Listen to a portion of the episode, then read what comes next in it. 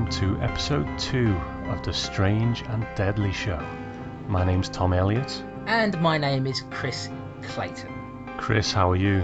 I'm very well, thank you, old bean. How are you doing? Yeah, I'm not too bad, I'm not too bad. Good to be back. We've uh, we've had episode one out there for a little bit now, and we've uh, we've got some good feedback off people. How's it been for you? It's been nice, you know. Uh, it was quite worrying to me, having not done anything really in the podcasting field for about five or six years. So it was nice to, to get the first one done, to listen back to it, to finish it, and to hear back from a couple of people that we sent it to. And of course, by the time this one comes out, a whole load of you will have heard the first one, and you'll be getting ready for this. And uh, the the feedback has been has been really, really good. So I'm I'm very, very happy. Just a reminder to everyone of what actually we're doing here. We uh, our mission statement for the moment is that we are reviewing each and every one of what they call the Section three films, the films that didn't quite make the Video Nasties list but would often be seized and uh, and destroyed, but didn't actually get prosecuted in the same way as the Video Nasties.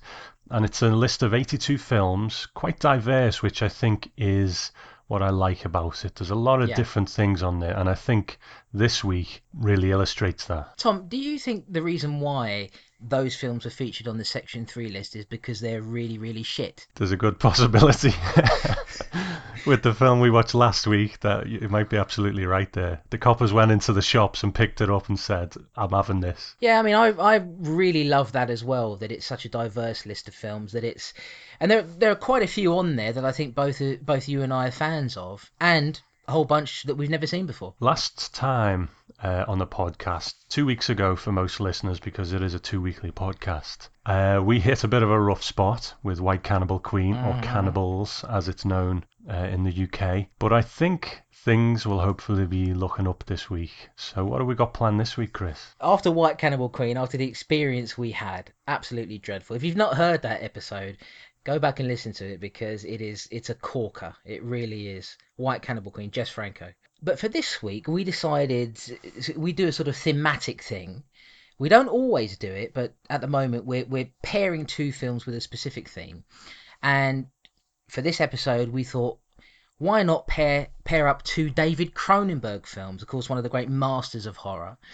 And that's what we're going to be doing on this episode, is talking about two David Cronenberg classics. I wouldn't say I'm an uber Cronenberg fan, because I haven't seen all of his work, but I think if you like cinema, you can't help but be interested in David Cronenberg and see what he's got to do. One of the things I love about him and his work is that it's quite cerebral and intelligent. And I've always felt with Cronenberg that he's not, unlike say Sean Cunningham or someone like that, or Wes Craven, who are, you know, good directors in their own right. I mean, I, you know, you and I both love the Friday the thirteenth films yeah. and Nightmare on Elm Street, but I feel like those directors, they the films that they made, some of their most famous films, they they were made because they were, I suppose, kind of riding a, a particular train, a particular wave, which was the slasher trend. And I've always felt that that they sort of made films for teenagers. You know, as we have grown up, they've crossed over. But I feel like David Cronenberg has always made films for grown-ups. Do you know what I mean? Oh, absolutely, absolutely. Again, you know, we're we're going back to quite early in his career here. And same way when we talked about Cannibal, you could see Ruggiero Deodato building up his sort of uh, cinematic vocabulary. And it's the same here when you look at these films that we're going to yeah. be talking about today. It's Cronenberg learning his craft, getting his stuff together, and now he makes things like uh what was the Viggo Mortensen one, History of Violence, mm-hmm. G- great film. uh, I loved his film Spider. One of his more recent films I really loved, Eastern Promises, which was like mm. a Russian gangster movie. Uh, completely, I mean, we'll probably get into it later on, but completely different from what he was doing early on. I should say that the films that we're going to be talking about uh, in this episode are uh, Rabid and Scanners, both you know, two fairly early films, both films that, that I've seen before. Tom, you'd seen Rabid, but you hadn't seen Scanners before, is that right? That's right, that's right. Always known of it, but never got round to seeing it. Can't wait to hear what your opinion is on that one. As far as your other examples there, you were asking me what I'm into.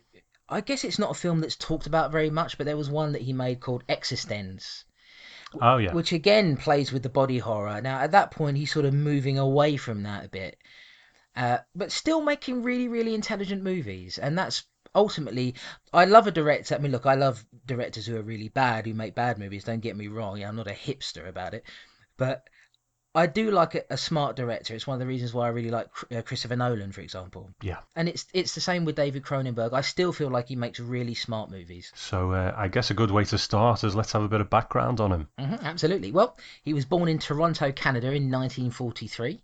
He uh, moved into filmmaking in the mid-sixties. His earliest work was comprised primarily of T V movies, shorts, and episodes of T V shows. But it wasn't until nineteen seventy-five's Shivers Uh, that the king of body horror officially set off on his journey as one of the great masters of the genre. He followed Shivers with Rabid in nineteen seventy-seven and then proceeded to make a, a number of interesting cerebral sci-fi horror movies. Uh, mainstream success found him with his widely acclaimed remake of The Fly in nineteen eighty-six with uh, the brilliant Jeff Goldblum. And, uh, and he has uh, continued making challenging films up till today. Uh, once known for exploring the twisting and turning of human flesh, he has in recent years moved into different genres, and his horror work has, for the most part, been left behind, uh, with films like A History of Violence and Eastern Promises, offering up a, a very different side of a very unique director.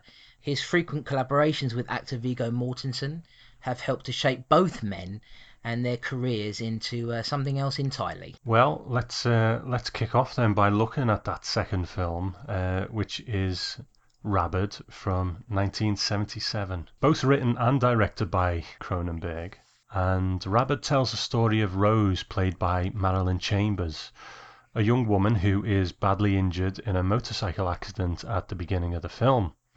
Rendered comatose, she's rushed to the clinic of Doctor Dan Kelloyd, played by Howard Ryshpan, is that how you say it? I think so, yeah. A plastic surgeon who has been experimenting with morphogenic skin tissue. Faced with little choice, Doctor Kelloyd grafts the experimental tissue onto Rose's injuries, and a month passes while he and his medical team await signs of any improvement. Sure enough, Rose's skin tissue begins to heal rapidly, and she soon awakes from her coma. But unbeknownst to the doctor or anyone else, a mysterious orifice has opened in her armpit that houses a strange parasitic stinger. Her thirst for blood gradually grows and grows, and the hunger is sated by piercing anyone she can find to get close to. As her vampiric tendencies grow, an even bigger threat emerges from her actions. Every victim she's bitten becomes infected and violent, turning rabid and wild and spreading the infection to anyone they should happen to bite. Rose escapes from the hospital, unaware of the madness that begins to hit the streets as more and more people become infected. Only Hart Reid, played by Frank Moore, her boyfriend who survived the motorcycle accident, can put the pieces together as he searches helplessly for Rose amidst the city now rife with chaos and a growing pile of bodies. Rosie! Rosie, sweetie, take it easy. You need that juice, sweetie. It's keeping you alive. What are you, That's a girl. What are you doing? Are we... Are we all right? I'm are not we... Hart, Rosie. Hart's back in Montreal waiting oh. for you. I'm Lloyd. I'm a friend of yours. Hart? Oh. Hart's back in Montreal waiting for you. Well, I guess... I guess I was dreaming. I don't think you were just dreaming. You and Hart were in a really spectacular motorcycle crash. Crash? Yes. You're bleeding right now. I'd better get Doctor Kelloyd. Oh, no, no, no, don't go. I'm all right, really. I'm freezing cold. Oh, you're so warm. Uh, look, I better... Hold me. Please. I'm dying of the cold. Oh, God, that feels so... Uh, look, uh, you don't even know where you are, do you? Oh, God. Uh, look, this is really weird. Uh, are you sure you know what you're... Ah! Hey, I, I think... I think I cut myself with something. Ah! Ah! Ah! Ah! Get a knife or something in there with... Ah! Ah! Ah! Ah! Ah!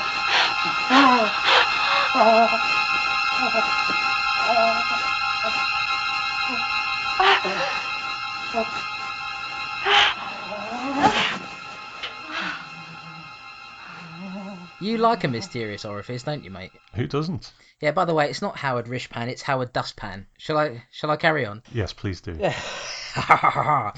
Yes, Rabid. Uh, I ha- I've seen this film before. I have to say, I think it's it's a solid film. I think it's rough around the edges. It's you can tell that, that when Cronenberg made it, he didn't have a lot of money to play with, but that's okay. Some of the, the better independent movies, you don't need a lot of money as long as you use the money you have quite creatively. I think he does that here. It, it's a it's a solid watch. I'm not gonna. I don't think it's great. I, I think it's, but I think it plays with some interesting ideas, and that's something that Cronenberg would continue to do. He did it in Shivers. I, have you seen Shivers? A long time ago. Don't really remember it too well. I remember how it ends. Is that the one that ends in the swimming pool? I think so. Yeah. Yeah, yeah, I think so. But I'm I. I haven't seen that for a very... It actually came with my copy of Rabid. It came in like a double pack. I see. And I remember more from Rabid than I do from Shivers. But I, what I do definitely remember about Shivers is that it, these two films, they kind of work together because they explore similar themes. Mm. Very much... A lot of Cronenberg's early work was about exploring the idea of, of sexuality, but infusing it with this incredibly dark, the, the horrific idea of something that is... underneath your skin and can yeah. protrude from it, and that's exactly what what Rabid does. I think I'm of a similar mind that it is a it is a solid watch. I do have a couple of issues, not not so much issues, but uh, observations that I guess we'll we'll get to as we go along. But yeah, it's a it's a solid watch. It's um it shares D N A with. It, it reminds me of Let's Talk About twenty-eight Days Later, you know, yeah. It's sort of a zombie film that isn't quite a zombie film. Mm. You know, it's like if someone tries to say, well, zombies aren't really that plausible, so let's think of a more plausible reason for the zombies to exist. Now, I'm not quite sure how plausible this is in its uh, in the way they present how the epidemic starts, and we will talk about that, but uh, a sort of rabid disease is, you know, a bit more believable than a zombie. To to get into the into the, the meat of it, as you were saying in the plot summary there, so you got Rose, played by Marilyn Chambers. She, as a result of the, the skin grafts that they've done, the, the tissue that they've replaced, she has this sort of phallic stinger that protrudes from underneath her armpit. And you only really see that, you see that, that she has this kind of, it, it to be it looks like a vagina. Mm. And I think that's what he was going for, because that's the sort of guy that David Cronenberg is. You know, he was sort of very much trying to, you know, those are the, the, the sexual undertones, they're there. And it very much looks like a vagina, and there's some sort of parasite underneath there. Yeah. They never there's there's no specific explanation as to why that stinger, you know, I guess, feeding upon somebody, because it, it you were mentioning a zombie movie there, and I, I agree that, that that's very much in there, but also there's something quite vampiric about the character, I think, and yeah. about the stinger and what it does. The fact that she once she, she wakes up from the coma and she she pretty much attacks a guy almost immediately. She now finds that, because there are a couple of scenes in there where she tries to eat normal food and she throws mm. up immediately, and she realizes, I guess, or I don't even know if she's really that cognizant of it, of what's happening to her, but she just seems to know that she needs to feed, and she does it through this stinger. But like I said, there's no there's no specific explanation about exactly why the stinger, first of all, what it actually does, and second of all, why it causes her victims to then, you know, they sort of fall unconscious and then get up, and now all of a sudden they're rabid and they need to attack other people. There's no specific explanation, is there? I do kind of go with the movie and what what it's trying to do, but when I sat and thought about it, it's a special solution that they soak. Correct me if I'm getting this wrong, but the solution is, let's say you take skin from a certain area of the body, yeah. you put it in this solution, then you can use it on any other part of the body. So you could take skin off someone's leg and put it on their face, and this solution will make it adapt. Is that right? That seems to be what it is, yeah. I mean, I don't think he's playing with any great with any great logical, viable science. But, okay, so I, I'll get that. I understand that. That's what he's doing. It's just the growth of this this strange little opening with its sort of tiny phallic uh, parasite popping out. The connection between the two just isn't there. The two things, it, if you think about it too much, it's like, well, it doesn't really make any sense at all. I think you're just upset because you want one, mate. and uh, there's no Doctor what's his name Doctor Kelloyd around for you to get one.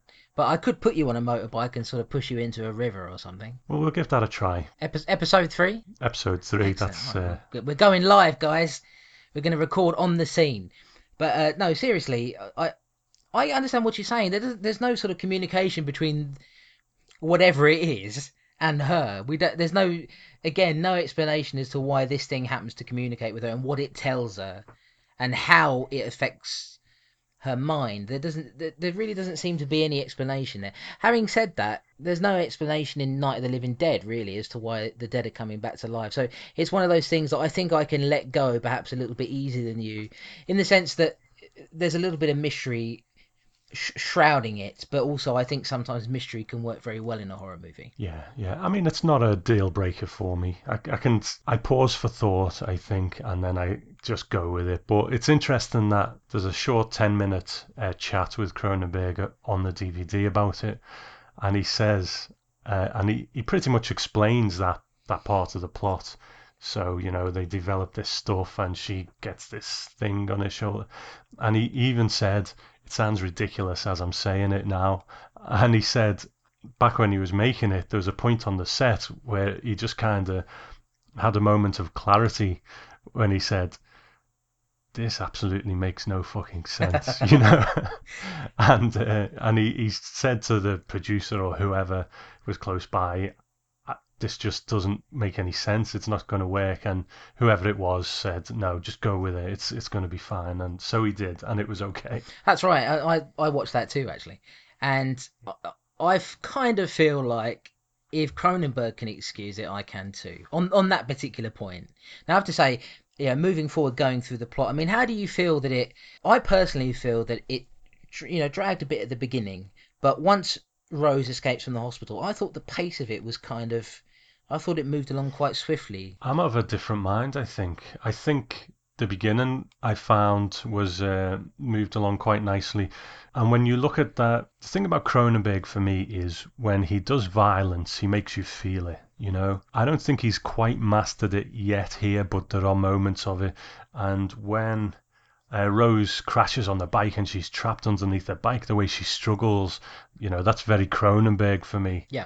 So that that kind of opening scenes and the, the operation and so on, and their first couple of victims, I, I find that works quite well for me. But it, it starts to drag for me a bit more in the middle. So I, I think... we're a bit of opposites on that one. Yeah, it's interesting. I mean, I have to say, as far as the violence goes, I agree with you that it's it, he's nowhere near his peak at this point. Mm. I personally think that his... I don't want to say peak because he's still a very viable and interesting director, but for me, when you get to The Fly, I think that's yeah. when you're really looking at, at, at it, taking it up to a whole other level. But I have to say, I thought that it, the, this film, having not seen it for at least, I mean, it must be six or seven years now since I bought the D V D set, maybe even longer, I'm not sure. I, I found it to be quite brutal. Not super gory, but I just found it to be quite brutal. And uh, there was a feeling in there of absolute hopelessness. I mean, when we talk about the ending, we'll, we'll kind of get to that, because I feel like the film, the way that it's capped off at the end there, I really do get that sense of, of gloominess about the story and where it's going, which I think is something that Cronenberg does very well. But I have to say, uh, I, again, that yeah, I think we are kind of on at opposite ends as far as that goes. But I do agree with you that it, this is nowhere near to being his best. But th- there is some promise here. Oh, there absolutely is. There absolutely is. Uh, and like I say, it's a good, solid film. But I think what it comes down to for me is the opening stretch of the film. We've got our first couple of kills. And, uh, we, you know, we've got the, uh, the guy who she first sees when she awakes. Then there's the guy who... tries to rape her and gets the, the kind of thing in his eye and so on. You know, all good stuff, all good stuff. I think the problem for me is, on that interview we spoke about, Cronenberg says that in this he's a bit more of an action director. Mm-hmm. You know, it's a city under siege. You know, this plague is spreading and so on. The problem for me is I didn't really feel that escalation. Now, it could be down to budget, that, you know, he couldn't have hundreds of rabid people running around.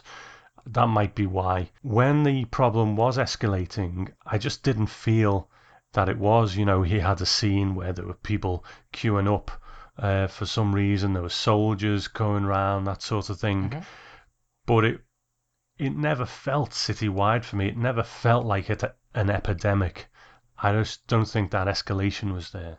Oh, Tom, we're not going to agree on anything as far as this one goes, because I've I very much felt that sense of escalation. I thought that it that where it be, from where it began to where it finished, excluding sort of the last shot because it, it's a different sort of thing. But I, I thought that it, it descended into chaos as you went along. Uh, obviously, you didn't you didn't feel that way, and it's okay to be wrong. But um, but uh, no no response to that. No response to you being wrong, mate. If it works for you, it works for you, and that's fine. But mm-hmm. I just don't think that scale was there. It feels like there was only money to do so much, and they tried to make it look bigger than it actually was. But when there was that line up uh, around that building and there was army guys there, it felt like they cordoned off a couple of blocks. It didn't feel like this was happen- happening everywhere. Sure, I mean, I, I can agree with you on that, but then I also think about the fact that it was, like you were saying, that he didn't have a lot of money to play with. And at the end of the day, I, I wasn't expecting, as, as much as I, I would have liked it to have felt bigger in scale, I do feel like at the end of the day, this was only his, I mean, he'd been making movies long before this, really, but this was only his second horror movie, really pushing himself into the industry and making a name for himself and becoming somewhat notable. And I do feel like, you know, certainly it's absolutely fine to feel that there's no sense of escalation there. I do feel like he, he I do feel like he needs, he should be forgiven at least a little bit for not quite, not having enough money to be able to afford to have sort of big riots going on in the streets. But certainly I think that if that had, had been happening, that would have made it feel bigger and perhaps make the, the chaos feel more alive. So I, I agree with you on that. Good, good. Well, I'm glad we agree on something. Let's talk about uh, our, our leading lady then. The film is very notable for featuring porn star Marilyn Chambers as the main character, Rose. Uh, this was her first and only legitimate film role. Now, that's according to Cronenberg on the documentary. I think she made a couple of movies that weren't porn related, so I'm not sure he's right about that. You know, there are probably people listening to this who are wanking off as we speak, so I don't want to speak ill of them, Tom. There's probably people recording this who are wanking off as we speak. Absolutely, yeah, you could hear that. Uh, that's what all that squelching is in the background, Tom. Uh, yes. Okay, so despite not wanting to insult fans of porn and label the things they like as illegitimate, uh, I do feel that this is probably her only legit film role, if you know what I mean, as a, mm. as a piece of cinema. Uh, Cronenberg was quite surprised to find out that rather than capitalise on her potential as an actress, she sort of went straight back into porn after this and continued in the industry for decades after him. But before I discuss her, I should say that she did pass away in two thousand nine from a cerebral hemorrhage and an aneurysm related to heart disease. So that's sad. She went, she went, you know, quite a way before her time. As far as what she's like in the movie, I, I think she, she's, she's competent. Mm. You, I think you can tell in a few spots that she's she's unsure of herself. She has a very girl next door quality about her, which is yeah. ironic considering what kind of film she's normally in. But I certainly wouldn't say she's any worse than a Farrah Fawcett or something like that of the time. Mm-hmm. You know, beautiful girl, can act. Probably isn't going to win any awards, but you'll happily sit and watch her. Yeah, I sort of think that some of her reactions to what's happening to what's happening inside her as well, because she's quite fitful at, at various points in the movie. I th- I feel that her reactions are, are quite good. When she when she has dialogue to say, I think you can tell in some spots in the movie that it's that it's not quite right. That there's hmm. there's a certain texture that's missing from that. That you and and if you compare, I know it's a it's a strange comparison to have to make, but if you compare it to somebody like Michael Ironside from Scanners, which we're going to talk about later, there's a kind of texture to an actor who's good, and I mm. feel like she she doesn't have that. Having said that, I do think there was potential there, and I'm quite surprised. I mean, I guess there's a lot of money in porn, and perhaps she felt that, well, look, at the end of the day, a very small horror movie by a director that hardly anybody knows at that time, perhaps I shouldn't sort of hedge my bets on that and hit, you know, hinge everything I do for the rest of my career on, on a on a dream that might not come true when I can stay in porn and make a lot of money. So maybe that's the reason it, it never quite happened for her. But she, I thought she was, you know, she was fine. You talk about that uh, that texture that an actor has or hasn't got. And I agree that she didn't particularly have it, but I think her as a person does have a quality, a sweetness, if you will, that makes me like watching her. And purely for research purposes, I have looked at some of her other work mm-hmm. Mm-hmm. Um, mm-hmm.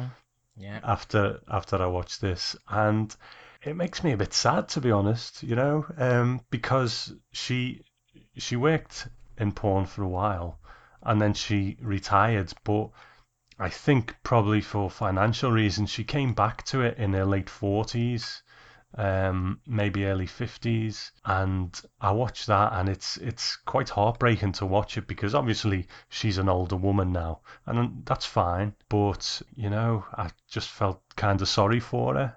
You dirty bleeder. You should be ashamed of yourself, boy. I'd say. I do agree with you though that she seemed to she passed away way too young. I don't, to be honest with you, I, I should have noted down. I don't know at what age she passed away, but it but it was it was too early. It was in her fifties. Right, so yeah, so far too early, you know, still a babe as far as I'm concerned, age-wise. And and a, may I say also a very beautiful girl. I didn't do the research, guys, because I'm a wholesome young man. But uh, Tom took up the mantle for that.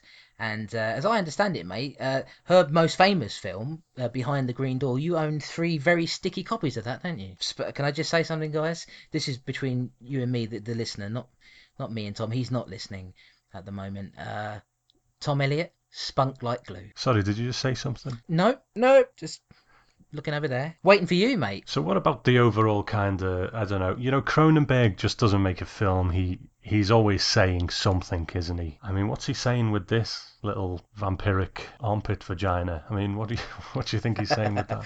I think there's there's a lot of I think it sort of subtly tackles the the AIDS epidemic, which was rampant at the time. I think there's a lot of that in there. I think there's there's a lot about I think there's he covers a lot of ground throughout his career. I think early on, a lot of it was about sex. About the idea of sex. I think he had a fascination with sex, with the body, the way the body responds, uh, you know, in the midst of an orgasm or when you're having sex, or you know, the phallic nature of sex and, you know, orifices and all these different things. I think all of these things are, are covered by Cronenberg as you go along. I think here it, it's quite interesting that he chose to make the orifice basically a vagina. I think he's saying a lot, but I think he says it He says a lot and a lot of very intelligent things in the guise of what is essentially a B movie. Yeah, I mean, I'm not a huge subtext guy. Sometimes I can see it, sometimes I can't. It's interesting in that uh, that interview he gave that he talks about the subtext getting away with him. Kind of sometimes you make something and you want it to say one thing but it ends up saying another, and he was talking about something because it's a Canadian film, he is a Canadian, mm-hmm. uh, it was made in Montreal, something called the F L Q crisis. I don't know what that is, I haven't had time to look it up. No. Um, but something happened anyway where the army was on the streets in, uh, oh, I think it was something to do with Quebec or Montreal trying to get its independence from the rest of Canada, right, or something like that. And things broke down and there was troops on the streets, that sort of thing. And he said that's what he was going for. And I guess good art does this. You know, it can say a lot of things. Sometimes it doesn't necessarily start out meaning to say them. But it can work on a lot of levels. I, I really think that that's what David Cronenberg does best. So anyway, mate, what are your thoughts on Frank Moore, who uh, played Hart Reid, Rose's boyfriend? He's basically the, the male lead in the film, if you like. He has a familiar face. I must have seen him in something else before, but I can't quite place him. Yeah. He's okay, you know. I, I don't think he's particularly great. I Yeah, I can't really say much about him, to be honest. He uh, He's there, but I don't think he's that pivotal to the whole thing. Yeah, I have to say that I think you have been a bit kinder towards him than I would be. I thought that through most of this he looked half asleep. I didn't think that he contributed very much to it. In a, it's almost as if he's supposed to be, like I was saying, the, the male lead in the movie. But really I find that his story, it exists alongside what's going on with Rose. I never really feel like the two intersect until right near the end. Even then, the only time he really emotes is in sort of the final scene. Well, not really the final scene, but right near the end where he confronts Rose, who's killed her best friend in, in her apartment. And mm. uh, he comes in there and he starts shouting at her. And then Rose ends up locking herself in, and we are going to offer spoilers here, by the way, guys. I probably should have mentioned that, but this film is like thirty years old, so I feel we can, we can do it um, legitly. But but yeah, basically, Hart tells her that she is the reason for this epidemic. She's the one who caused it. He he works that out fairly quickly after seeing her, and she ends up locking herself in with somebody that she has um, attacked. Basically, that person ends up waking up and attacks her and kills her. And while that's going on, she's on the phone with with Hart, and we can hear him in, you know, histrionics. And I feel like that's really, towards the end of the film, the only time that he emotes. I wasn't that sold on him, I have to say, echoing something that I'll, I will probably say about the lead actor in Scanners. I feel like there's not a lot of charisma there. And the one time he did need to emote, it almost seemed a bit over the top, where he smashed the phone up and stuff, and I'm sure yeah. that was in the script as well, but, you know, he, he did just sort of totally lose it in a not particularly convincing way. So, yeah, I'll, I'll agree with you on that one. Yeah, but that, when he does that at the end, I thought that was... That's a moment where Cronenberg needs to come in and say, look, you need to rein it in. I also have to say, for Hart Reid, for the, for the character himself, if you're going to be driving on a motorcycle with your girlfriend on the back, and there's a huge caravan that can quite obviously be seen from quite a large distance away. I mean, it, it it's not as if it snuck up on them. It was a straight road. And when they're driving towards the caravan, because the way that the motorcycle accident actually happens, if you've any, any of you out there haven't seen the movie, the motorbike, basically there's a, there's a caravan that's that's broken down with a guy with a tremendous moustache, almost as good as as the uh, the guy who used to be the mascot on our Strange and Deadly Twitter account, Tom. Surely not. Do you reckon it's him? It could be. It could be, couldn't it? That's where he ended up. But so the caravan, it turns around in the road, so it's basically blocking the road. And Hart and Rose, are, they're on the motorbike, and they crash. They sort of, they don't really crash into the caravan, but they end up sort of going up a ramp, and, you know, off the motorcycle goes, and it ends up on top of Rose. And I do think that you're a bit negligent, mate. You should be... He's looking at his dick when he's running. You should be looking at the road. I'm very upset with this man. So, final thoughts on Rabid. Do you recommend it? I do. I, I, I don't think that it's it's anywhere near his best work. I think that would that's that's to come. But I have to say, I think it's a it's a solid watch. I would recommend, actually, because it's available on D V D. You can buy it separately. I think it's about five or six quid on Amazon. Or you can get it as part of a double pack with Shivers. Now, Shivers is also available on Blu-ray. So, you know, you know, pick your poison there. But I, I would recommend maybe grabbing the double pack with Shivers. And you've got two nice sort of early Cronenberg classics, if you like. I mean, I don't personally think Rabid is a classic as such, but I think there's some there's some good stuff in there. I just liked to, to see the progression of a, of a really good director. Somebody, so where they begin... and then where they end up later. And I feel like if you watch Rabid, even though it, it's rough around the edges, it's spiky, we both disagree in terms of the amount of energy that's in there, but certainly it, it's it, it's missing some of the, the best qualities of some of his better work. I still think that you can see there are sort of threads of the Cronenberg that we would come to see later on, and for that it's it's worth a watch. I can't really add anything to that, to be honest. You're right, it's uh, on an academic level, seeing Cronenberg build up his uh, his vocabulary, it's definitely worth a watch, and it's it's enjoyable, solid film. Will I watch it again? It's more it's more of a channel changer, you know. Change the channel. Oh, Rabid's on. I'll watch it. Then I would actually sit down and put the D V D on again, I think. But no, it's a, it's a good, solid movie. And uh, I'd recommend it as well. Yeah, you will watch it again, mate. I'm going to knock you the fuck out and uh, tie you to a seat, and then I'm going to pry your eyelids open with toothpicks, and then I'm going to make you watch it until you agree with my opinion. Okay. So what are we watching next? Uh, so we are moving on to another film here, another film, a film that I've seen a number of times, and you haven't, Tom, so I'm going to look very much forward to your opinion on it. But for now, let me give you the rundown on this one. This is Scanners from nineteen eighty-one. Again, written and directed by David Cronenberg. He's a prolific man. Let me give you the plot. So, the film opens with a homeless man walking through a shopping mall and picking at bits of leftover food on the tables of a restaurant. He sits down to eat and is observed by two women who are audibly dismissive of him and the way he looks. Soon after, one of the women begins to fall over, seemingly ill. It turns out that the man, who we soon learn is named Cameron Vale, played by Stephen Lack, has telekinetic powers that give him the ability to affect someone else's body and mind. Vale is captured by agents from ConSec, a medical facility that also happens to be conducting research on people just like Cameron. Known as Scanners, there are a number of individuals out in the wild who are able to control people telepathically, but one in particular has ConSec's attention. His name is Daryl Revick, played by Michael Ironside, a rogue scanner who wishes to kill the members of ConSec and build a scanner army. Revick kills a fellow scanner at a conference and is captured, but manages to escape and is officially on the run. Cameron soon learns via information supplied to him by Doctor Paul Ruth, played by Patrick McGoohan, a scientist with incredible interest in scanners and their abilities, that he's been brought in and cleaned up so that he might track down Revick and take him out before his destructive abilities claim any more lives. The key to Vale's compliance is a drug named Ephemerol, which can suppress the busy thoughts of a scanner and provides clarity and rest. So, Vale heads out in search of Revick, finding clues and dead bodies as he looks for answers. He meets up with a fellow allied group of scanners led by Kim Obrist, played by Jennifer O'Neill, who lends Vale a more sympathetic ear. Peace does not stay with them for long, however, as it transpires that Revick has been searching for Vale too, and will stop at nothing and spare no one in order to find him. As the two prepare for an almighty clash, Vale searches for answers to who he is and where the powerful scanners came from. You're thirty-five years old, Mister Vale.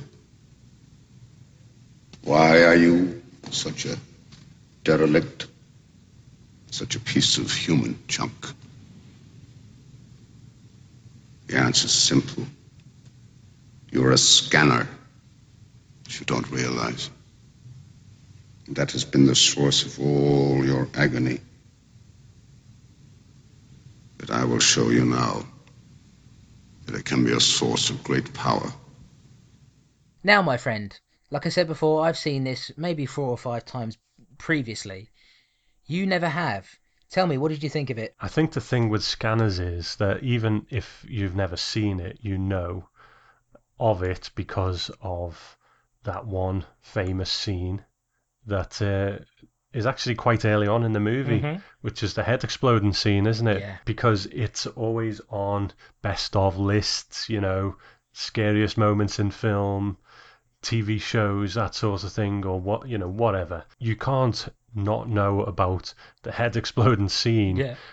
um, even if you've never seen the film. And that, and that was me. I was always aware of it, and there was, there was that box set out for years. It's probably still knocking around with the three films in a box set, and I always meant to pick it up. I probably, in fact, I probably did own it at one point and then just never got round to watching it and flogged it.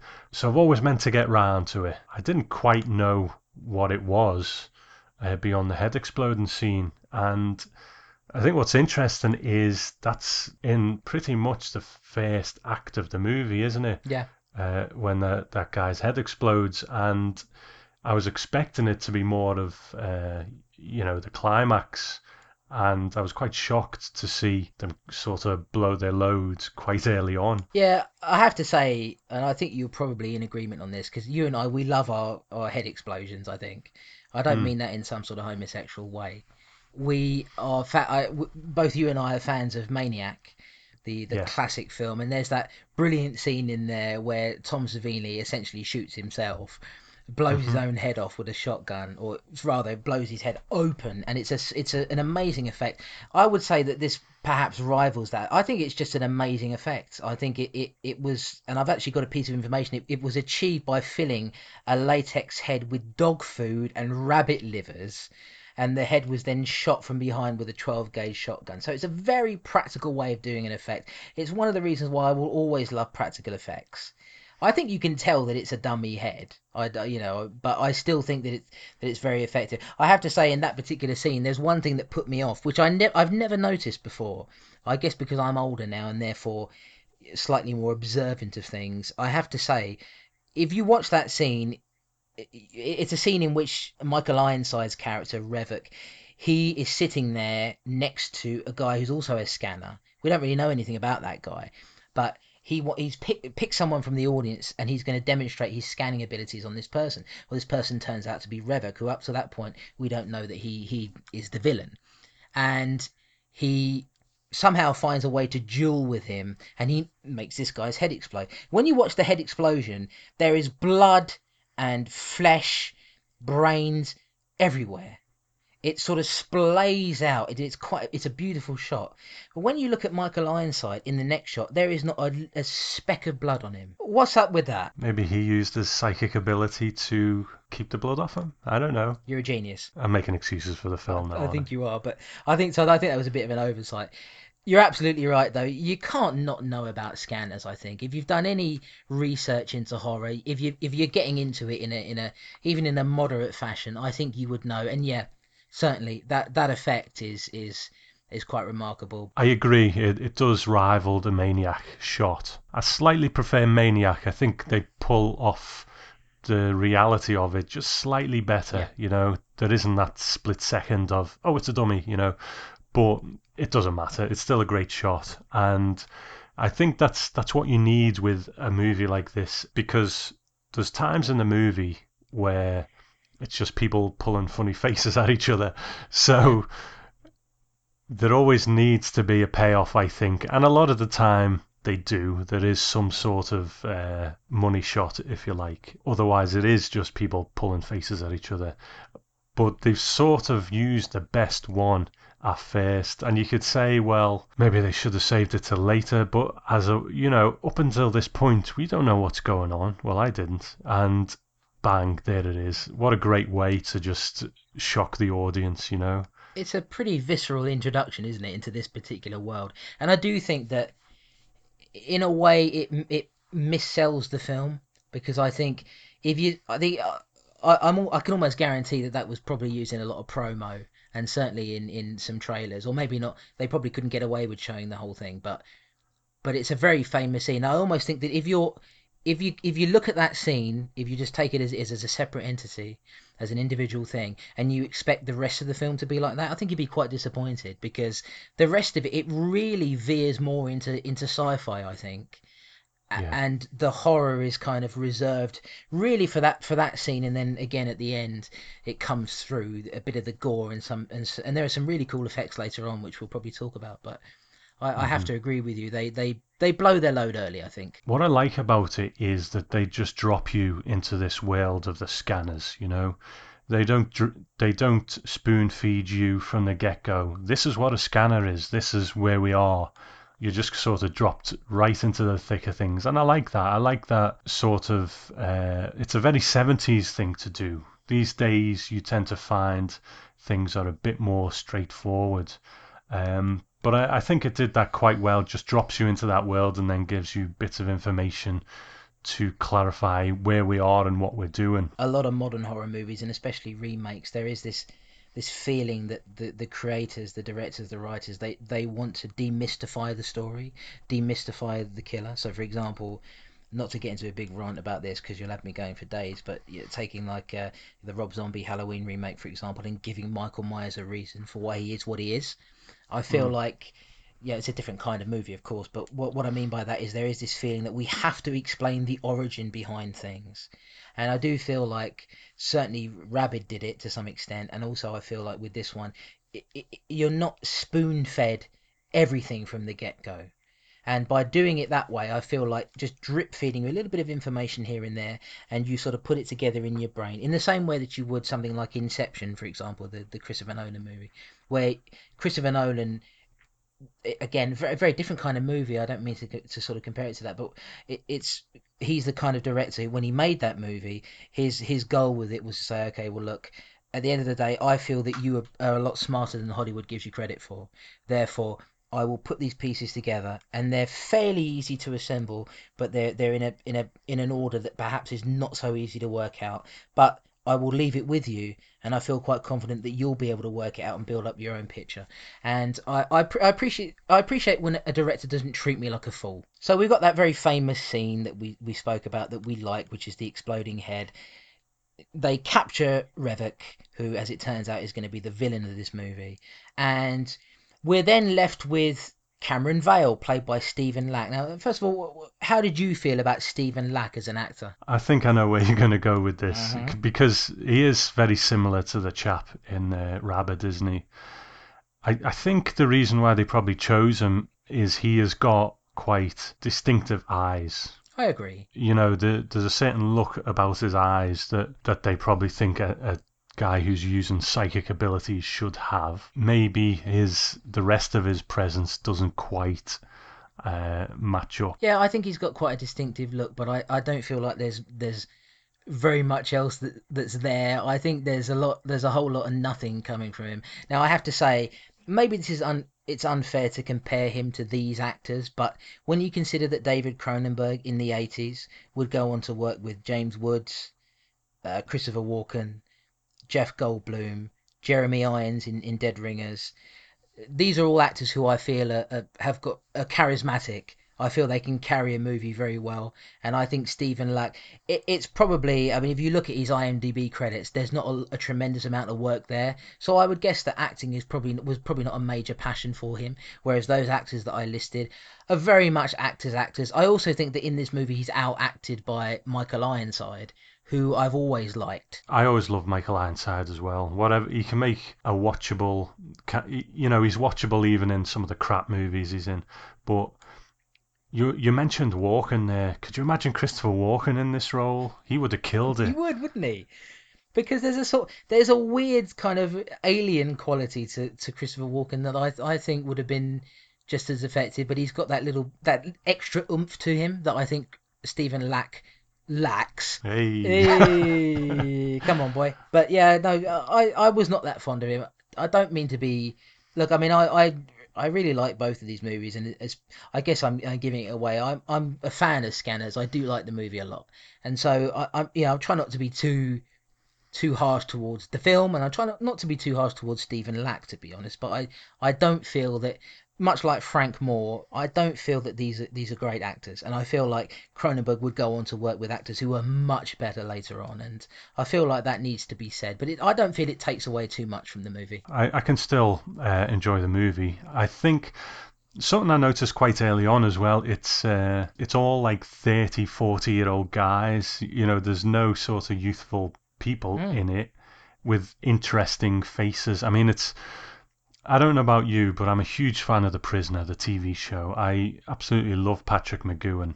Um, I've never seen it, mate, to be honest with you. You've never seen no, The Prisoner? No, I haven't. I've always wanted to see it. For anyone who hasn't seen it out there, it's a great British T V show. Very quirky, very, um, very unique for its time. I think Patrick McGoohan was the best Bond we never had, to be honest. Mm-hmm. He he was Daniel Craig for, you know, the... the kind of sixties, if you like. He there was always talk of him playing Bond, I think, uh, back in those days, replacing Sean Connery, but it, it never came to pass. But he did, in his way, play Bond-type characters in a T V show called Danger Man, right. And then he went on to do The Prisoner. He made a good hard case, very, very smart as well, though, and I, he carries a lot of weight for me in roles, and I think he does in this, and, yeah. you know, he's dead now. I don't know how old he was when he died, but, uh, you know, I think he lived to a good age, but it's a shame he's not around, because I think, you know, the parts that Anthony Hopkins plays nowadays, Patrick McGoohan would also have been really good in as well. I mean, are you familiar with him for anything other than this? I believe so. I have to be honest, it, it's probably nothing I could name. I think he's one of mm. those actors who I've seen in things, but I, I certainly do not have anywhere near the amount of knowledge that you do about him. I can only tell you that as a as a fan of this movie, and probably th- this being the most major role I've seen him in, which I'm sure is a crime to people who love The, the Prisoner, but... I have to say that I, I think he, he's a real authority on this, isn't he? He's he's sort of he's part of the old guard, and I think he I think there's a lot of charm there as the sort of you know this that that scientist character, but with a bit of depth to him. I think when he's on screen, he owns it. You know that meeting earlier on where they're kind of discussing their Scanners program and what they're going to do, and he's just very calm and laid back, just saying what he thinks, but he, he still just owns the room. Yeah, tremendous amount of presence, I think. So we've kind of established ourselves now. We know who the Scanners are. We know what they can do to a degree, but the movie still surprises us every now and again with different sort of facets of their powers, but we'll get to that in a bit. We've then got this... Uh, it's kind of like a Cameron Vale trying to find Revok, and he's going through the motions, if you like, uh, going to play, from place to place, from person to person. They send Cameron Vale out basically as an assassin mm. to, to take Revok out, and...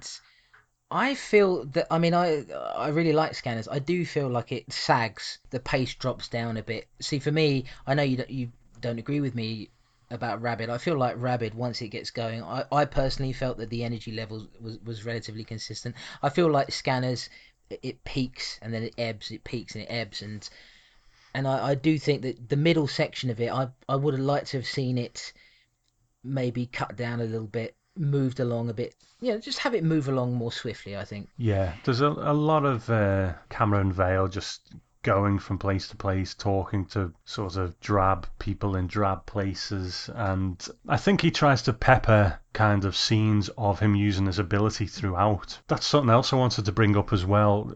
Cameron Vale, when we find him, he's he's a very lost character. He doesn't know particularly who he is or what his powers mean, but he seems to master them pretty damn quickly, doesn't he? Yeah, it's it's not a natural progression, is it? It's sort of, he's there for, for not a not a very long period of time, and suddenly he's able to control them when he really couldn't before. Yeah, maybe that, that was not...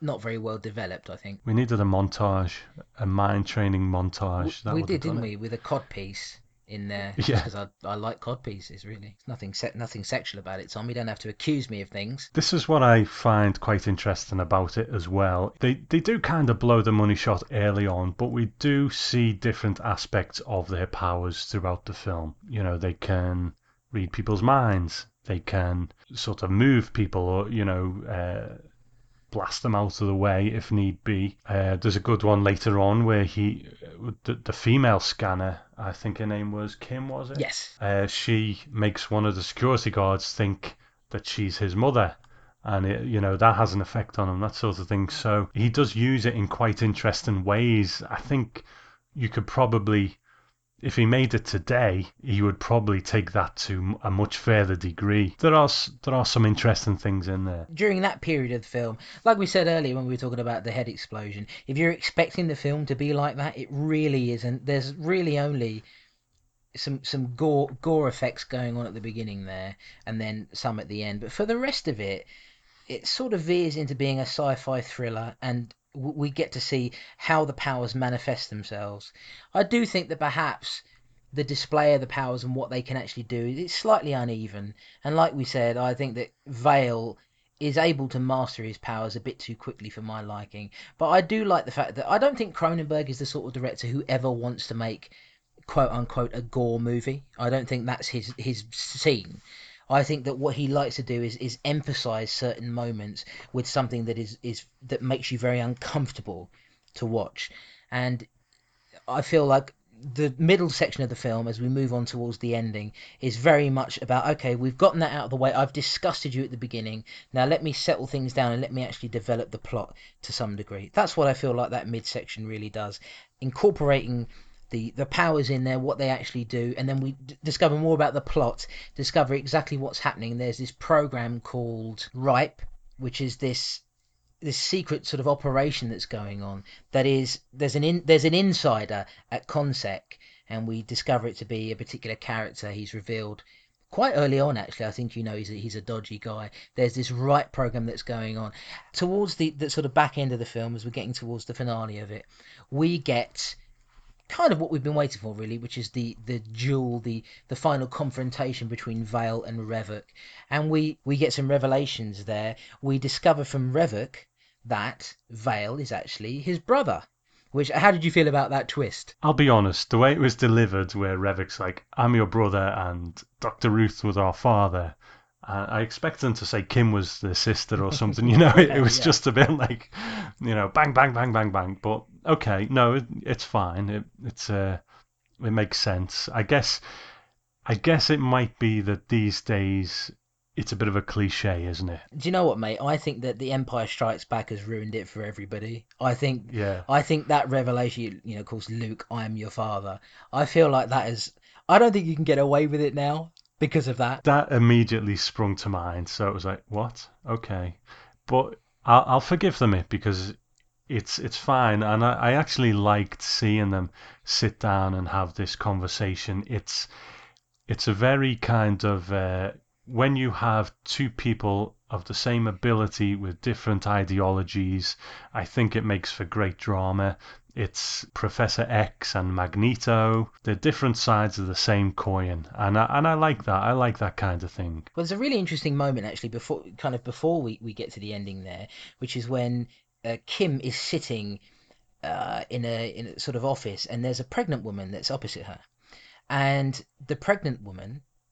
Kim be- begins to experience strange sensations. Her nose starts bleeding, which is a is a sign that you might be being scanned by somebody. And mm. it's I thought it was quite an interesting revelation that, as it turns out, it wasn't the pregnant woman who was scanning her. It was actually her unborn baby.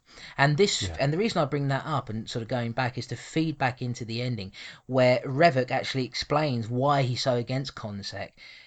We discover that the drug Ephemerol is actually being given to pregnant women, and this is how scanners are made. This is how they're created. They are in- injected with this drug, and their babies are born with the power of a scanner, and that is how they're created. In, in a similar way, that is how uh, Vale and Revok came to be uh, created, and their father is Doctor Ruth. Like a lot of things in this film, it's it's something, maybe it's to its credit actually, that they don't explain it. everything or explore everything, but you know, a, a fetus as a scanner, I mean, it must sit there doing this all day because it doesn't know what it's doing, does it? It's just sort of there.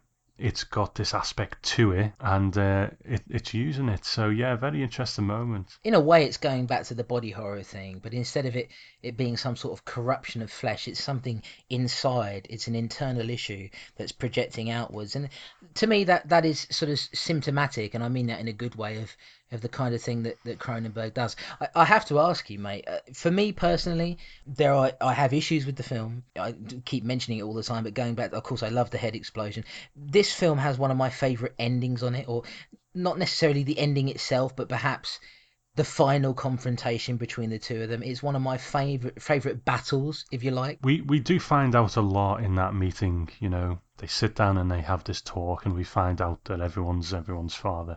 And then they have this conversation, and it makes Doctor Ruth sound like not particularly the good guy who we thought he was. Well, he goes a bit mad, doesn't he, towards the end, which I, I again, sorry to backtrack so much, but I never really understood what happened to him at the end. Like, he he lost he lost it, didn't he, a bit there? He did. I, I was wondering, mm. is he a scanner as well, or or what? I, I don't quite know, to be honest. I don't know either. But the way that Revok describes everything, he's... He's not necessarily a good guy in the way he's conducted himself, and he's let Cameron Vale sort of wander for years aimlessly until he needed him, and then he pulled him out. So I like the way that it, it sort of pulls the rug out from under you in that respect. But then, yeah, we have this, this battle. Like I said earlier, sometimes it seems like yeah. it's just people pulling faces at each other. They, uh, you know, this is something else entirely. Yeah, this is it, guys. If you've been waiting through the duration of this movie, you saw what you liked at the beginning, where it was quite extreme. If you're a gore hound, I think this is going to satisfy you, because what happens is Vale and Revok, they have this mind battle, and like you were saying, making funny faces, but this time there is a there's there's something really tangible about this. Almost immediately, veins start popping out, and I mean, well, I don't mean popping out of the skin, but I mean, veins start pushing up against the skin. I think it's a, I think it's a really cool effect. Quite flawless. I don't, I didn't see the joins. Maybe I wasn't looking close enough. I don't know, but I was happy to go with it anyway. And just when you think uh, you've seen what this battle is, sort of where it's going, they just keep ramping it up. Yeah, I mean, it, I have to say, it looks painful. It's not something, mm. I mean, because you have the the veins popping out. And then Vale has, has essentially been our hero through through the film, and he is starting to come apart at the seams. Uh, and you can see it happening in front of you. The veins, his skin starts bleeding and coming apart and falling off. His face is falling apart. So they're having this battle. You can tell that Revok is enormously strong mentally. Yeah. Mm-hmm. But Vale has... And, and Revok is, is affected as well. There are veins coming out of him. But, but Vale is the one who is looking the worst for wear, I have to say. He's looking bad. There's a hole that's developing in his heart. You can see it sort of fizzing through... And then Vale, he somehow finds the strength and he just becomes unbelievably powerful. He His hands b- begin to uh, become a flame. His body mm-hmm. sets on fire and his eyes explode, which is one of my favourite effects in the movie, just because it's, it's very simple. But if you thought that Vale would make it out of this alive, you were wrong, because in order to, to if in order to neutralise Revok, he basically has to sacrifice his body. And it, it, I just thought the, the way they ramped it up and the quality of the effects, it, in many ways, it makes me wish that there'd perhaps been a bit more of that peppered through the movie.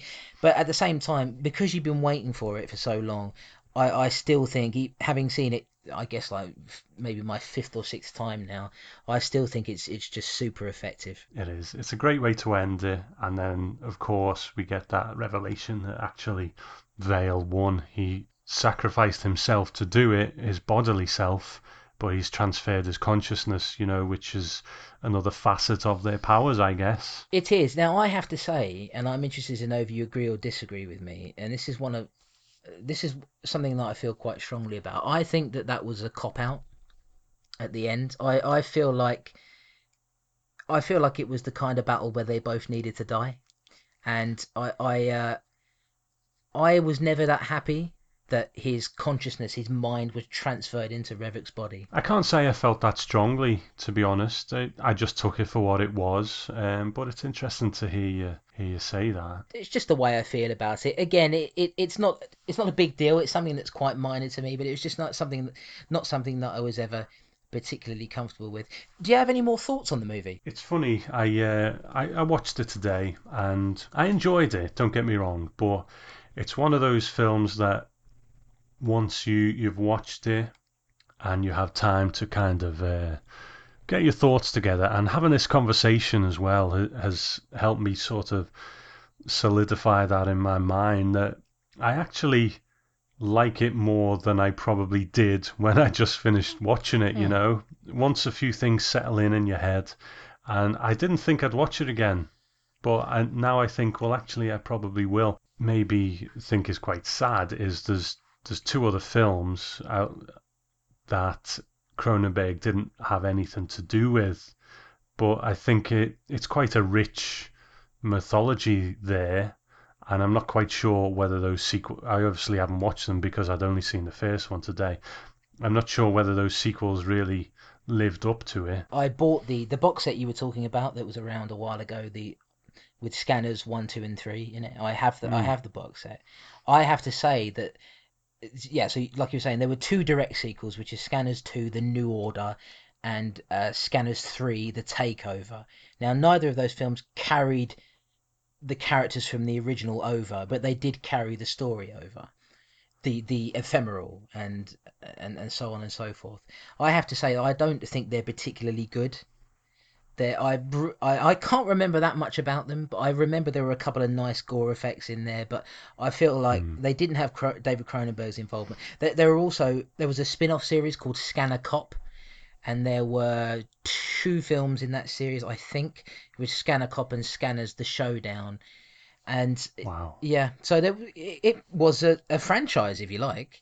But I think the original is, is far superior to anything that, that came after it. I know you hadn't seen them, so I just wanted to sort of jump in and say that, yeah, I have seen them. And and like you say, there was there's potential there for a rich mythology. I don't feel like it was it was carried forward in, in a, a particularly a particularly good way. Well, that's a shame, because I think if Cronenberg had kept hold of it and it developed with him as a filmmaker, we would probably have seen him take this to some very interesting places.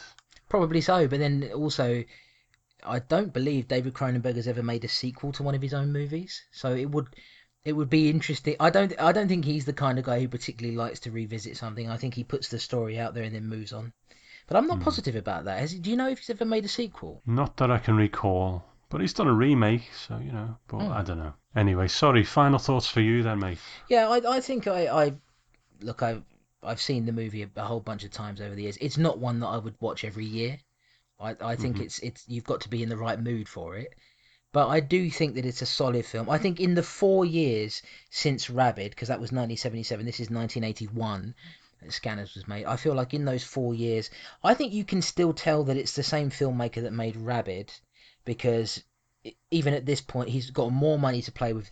It's it's a little bit bigger in scope, but I still feel like it's it's relatively grounded. It it really wasn't until... I mean, this was his most successful movie until The Fly in nineteen eighty-six.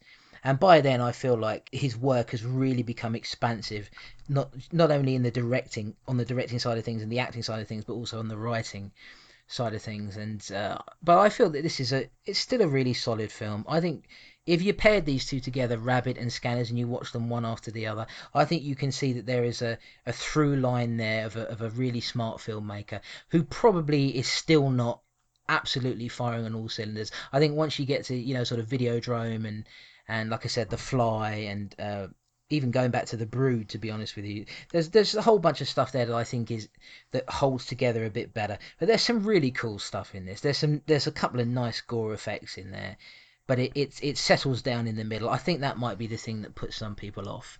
There's better work to be found in, in his filmography, but it's I I really enjoy it. Yeah, yeah, it's a thumbs up from me, or a whatever our equivalent of a thumbs up is. Mm. I don't know. It is that. So, yeah, yes. Absolutely. I'm happy with Scanners. Yeah, and just to let you know that it is available on Blu-ray. You can get a Blu-ray release of it, and it's also part of the Scanners collection, which I did have a look on Amazon. I think that collection is still available, but I'm not I didn't take a note down of what the price of it is. But I mean, I I personally, if you have a choice, I would just get the first one and not worry mm. about the other two, unless you happen to find it in a in a D, in a shop somewhere. If if they even sell D V Ds in shops anymore, I don't know. Uh, if you can find it somewhere in a bargain bin, grab it and maybe watch the other two, or even the uh, well, I guess there are five in total. But um, yeah, it, it but it's on its own. Buy it on Blu-ray or D V D. I think you'll enjoy it. So I think that's us in terms of our reviews this uh, this show. I hope you've enjoyed it. But we've got a couple of emails to read, right? Yes, that's right. We have an email from your old friend, a person you used to uh, work with quite a lot on your podcast, The Gentleman's Grindhouse. He was your co-host, Mister Matt Hood. That's right. He, he's the guy who I uh, first took the plunge with into this uh, this whole podcasting thing. We did it together, and we, you know, we had a good time. I really enjoyed putting that podcast together with Matt, and uh, you know, I miss those days, and now I'm stuck with you. That's fine. That that's fine, Tom. You know, I think one day you will come to regret that opinion, because I feel that you're probably right. I'm I'm so sorry, Tom, that I'm. Uh... I'm not as good as him. I heard that he was okay. a, a captain on a boat nowadays, and uh, I'm just a lowly guy on the streets who sucks dick for a living. So Matt says, "Hey Tom and Chris, just thought I would send you a little message to wish you good luck with the new podcast. I'm really looking forward to listening to you guys and finding out what terrible treasures you have in store for us listeners. May the airwaves stay strange and deadly for a long time to come, and may all your screams come true. Your good friend, Matt, the pun master." Thanks, Matt. I appreciate that. And I hope we hear from you again, get some feedback from you, get your thoughts. You and Tanya, always welcome to send feedback in. Appreciate it. Absolutely. Thanks a lot, Matt. And uh, you were wondering what terrible treasures we have in store for you. Uh, it's a butt plug and a dream. So you've got an email to read now, as well. Now, hang on a right? minute, because I've also got a... Slow your roll there, buddy. I've got an email... I got an email from Matt as well. And it was a personal email directed to me. It was nothing to do with you.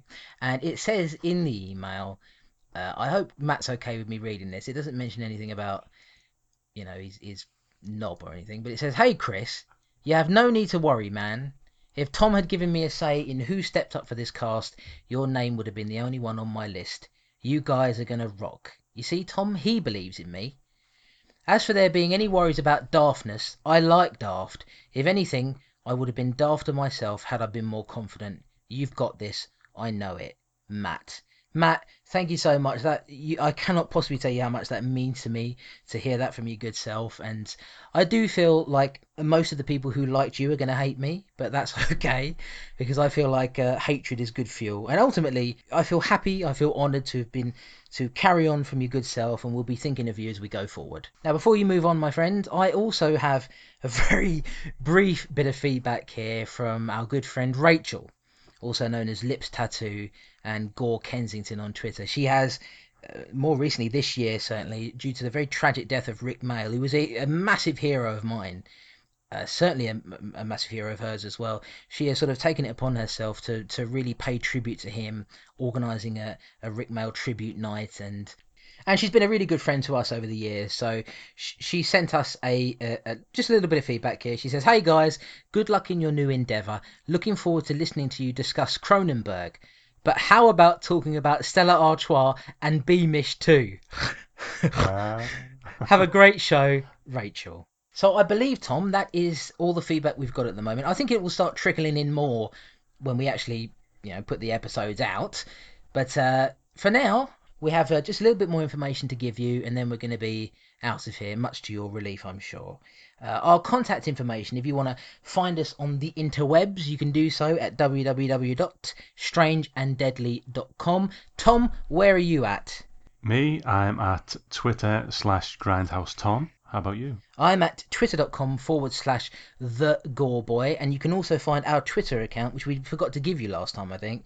Our Twitter account is twitter.com forward slash strange deadly. No and in the middle, it's just strange deadly. You can go on there. The moustached man, the man of my dreams, has been replaced by a, a red skull, and by the time you, you, you pop on there, you'll see our new artwork, which is looking mighty fine indeed. And we have to thank Mister Dark Ink for that. He's the darkest of inks, and uh, he has made us some lovely artwork. Thank you very much, sir. I will miss the moustache guy, though. What was his name? I think it was Moustache Guy.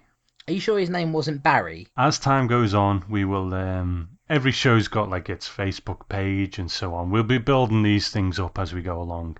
You know, the website's a little sparse at the moment, but it's early days. Just listen to the show, and uh, hope you enjoy it, and we will we'll build these things up as we go. We absolutely will. And Tom, wait, stop the presses, even though you're we're not printing a newspaper. Stop them. We forgot to give the email address for feedback. If you want to email us, give us feedback, compliments, tell me how great I am, tell me how mediocre Tom's performance is. It, it's perfectly understandable. Uh, I feel that way too. But uh, email us the feedback at feedback at strange and deadly dot com. That's feedback at strange and deadly dot com. And you don't just have to say nice things about us. You can also talk about the movies. You can tell us what you think of them. We always try to announce them ahead of time. And speaking of that, for our next episode, do you want to tell them what we've got planned for them, Tom? So to continue with our double bill theme, we've got a couple of uh, slashes this time round that uh, are thematically similar. So we're going with Final Exam and Graduation Day. And uh, it's a good time for Graduation Day, actually, because there's a new Blu-ray in the U K from eighty-eight Films that's just come out. And uh, so maybe if you've picked that up and you've seen it, then uh, send us some feedback in. Yeah, and we've both placed an order for Graduation Day. I actually already own it on D V D. I got the... because it was originally distributed, I believe, by Troma. And they didn't make the film, but they distributed it. And I have, I think, a Troma release of it on D V D somewhere. But I thought, well, I'll pick up the Blu-ray version of it anyway. And so we're going to be talking about that. I suppose kind of reviewing the Blu-ray in a way. Listen, guys, just, just to sort of... to kind of say what we were saying in the very first episode, where we're not being paid for this. We're not being paid to cover anything by any companies, and ain't nobody sending us anything. This is all coming out of our pocket. So if we want to be... I mean, I've heard the release is really good, so I'm not worried about it, but we'll always be honest. But yeah, being put out by eighty-eight Films. They've got a bunch of slasher classics also coming out, which I actually sent them an, e- sent them an email a few days ago asking them if all the films were uncut, and they wrote me back and said absolutely. So I'm looking forward to watching an uncut Graduation Day, I guess. And we've also got Final Exam, which I've never seen. I've never seen it either. Do you know anything about it? I believe it takes place on the final day of school when there's an exam happening. Good. That's all I need to know. Okay. So that's been episode two of the Strange and Deadly Show. I hope you've enjoyed it. I've enjoyed it, and I've enjoyed speaking to you, Chris. Well, it's great that you've enjoyed speaking to me. I've had a moderately interesting time with you as well. Good. Okay, we will see you next time. Goodbye. Goodbye, everybody.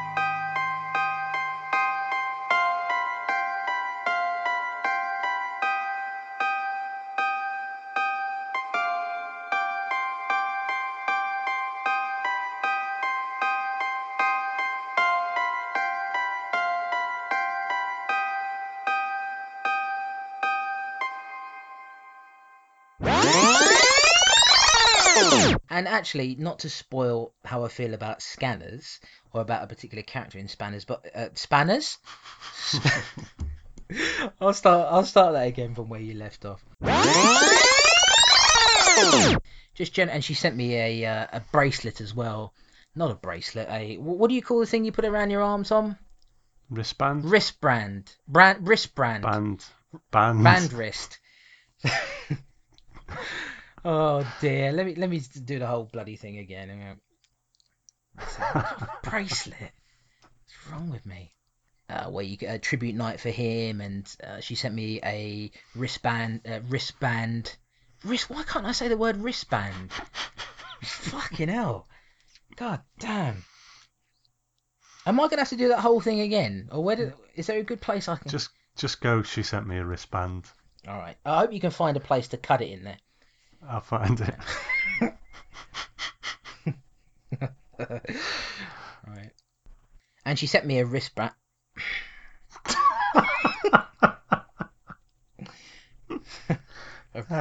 and she sent me a wrist. and she sent me a wristband. Let me try this again. And she sent me one of her wristbands. I can't say it seriously now. I'm not going to say wristband. I'm just going to say... I'm going to say something else. See, now I'm going to laugh no matter what I say. That's the problem. All right. Come on, boy. We've all we've almost done this, Chris. Pick yourself up. Continuing with our theme shows, this time we're going with a couple of slashers. Is Final Exam a slasher? Let's have a quick look on Wikipedia. Uh, let's see, Final Exam. Uh, Final Exam is a nineteen eighty-one slasher film. Okay. But the director also wanted to go against the norm with the film and decided to feature very little on-screen graphic violence. Oh, oh that's going to be great. Fun then, isn't it? Fucking hell.